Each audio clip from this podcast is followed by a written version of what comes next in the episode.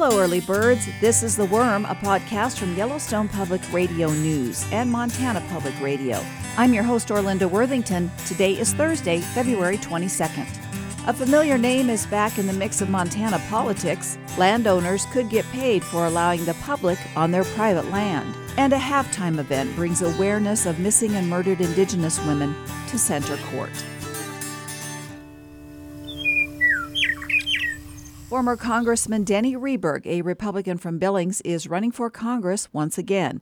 Here's Yellowstone Public Radio's Jackie Coffin. Denny Rehberg announced on Wednesday his candidacy for House District 2, representing the eastern side of Montana, a seat currently held by fellow Republican Matt Rosendale. Rehberg served six terms as Montana's lone congressman from the year 2000 to 2012, when he vacated the seat to run against Democrat Jon Tester for Senate. After losing to Tester, Rehberg worked for a lobbying firm and opened a series of small businesses back in Montana.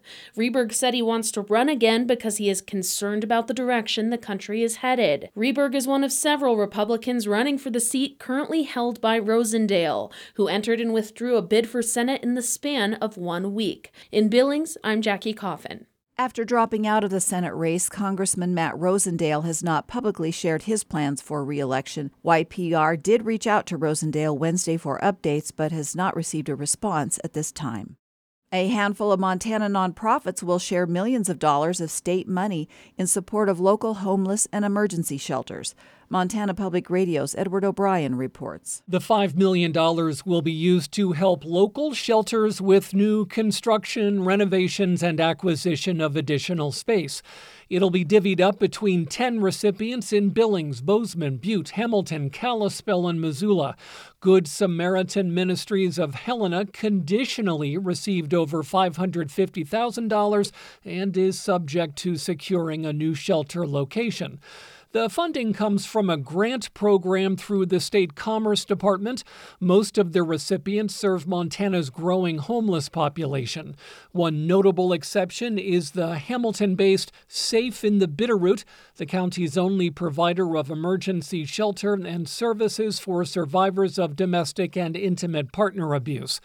According to a recent U.S. Department of Housing and Urban Development report, Montana saw a 550% increase in individuals experiencing chronic homelessness since 2007. Reporting from Missoula, I'm Edward O'Brien. A U.S. appeals court has struck down a moratorium on coal leasing from federal lands. Wednesday's ruling could open the door to future coal sales from publicly owned reserves of the fuel that's a major source of climate changing greenhouse gases. It marks a setback for environmentalists and was hailed by industry representatives who said the move could allow some mining projects in advance. The demand for new coal leases is uncertain. Coal production from federal lands dropped sharply over the past decade after many electric utilities switched to less polluting natural gases and renewables. More than 260 million tons of coal, almost half of the nation's total, was mined by private companies from leases on federal land in 2022, the most recent figures available. Most of the mining happens in western states, including Montana, Wyoming, and Colorado. Montana landowners have until mid March to apply for a public access program. That's according to a news release from Montana Fish, Wildlife, and Parks. Yellowstone Public Radio's Kay Erickson has details. Unlocking Public Lands, or UPL, and Public Access Land Agreement, or PALA, are programs designed to provide recreational public access to state or federal land where no or limited public access currently exists. For enrollment in UPL, landowners must hold the lease for the public land and decide how the public may cross their private property. These landowners accepted into the program will receive income tax credit of $750 per agreement, up to a maximum of $3,000 in exchange for allowing access to reach otherwise inaccessible public land. Landowners interested in PALA enrollment must hold the land lease and would be paid, including funding for infrastructure reimbursements for things like gravel and culverts, to facilitate public access to the inaccessible public lands. FWP reports that Montana contains millions of acres of public land. Much of it is inaccessible to the public and requires permission for access. For more information on the public access programs, it can be found at fwp.mt.gov/landowner. I'm Kay Erickson, Billings. Montana continues to rank in the top 10 states in the nation for the number of reported cases of missing and murdered Native women and girls. A presentation at Saturday's Montana State University Billings women's basketball game used halftime and the power of silence to help raise awareness.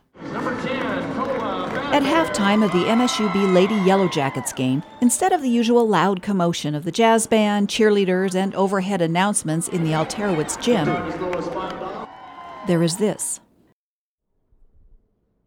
Spectators grew quiet as more than 50 Native American women, men, and children circled the basketball court in silence, each holding a photo of a missing or murdered friend or loved one. Daniel LaForge carried a picture of his sister the second family member killed by violence. We're seeking justice for my sister. To this point, we, we still haven't had a court date to where we've been able to get that justice. So, any kind of awareness that we can bring to her situation and help us get that justice is something that we're striving for. It may seem an unusual pairing, a high energy basketball game coupled with the somber issue of missing and murdered Indigenous women. But the February 17th game brought the issue to center court. Randy Bear Don't Walk is the Native Success Coordinator for MSUB. He explains the significance. Basketball is huge in Native American culture, and it's a way to draw the community closer. It's, it's, it's a way to, to present our plight that we battle on a, on a daily basis. You know, the missing and murdered Indigenous woman is a huge issue in our community, and a lot of times it's uh, swept under the rug, if you will. Raising awareness of MMIW started the game too. The MSUB team entered the gym wearing red t shirts with the phrase, No More Stolen Sisters. The change in warm up gear was in support of the halftime event, sponsored by Missing and Murdered Indigenous People Billings. More than 50 missing or murdered Indigenous women were honored during the silent halftime.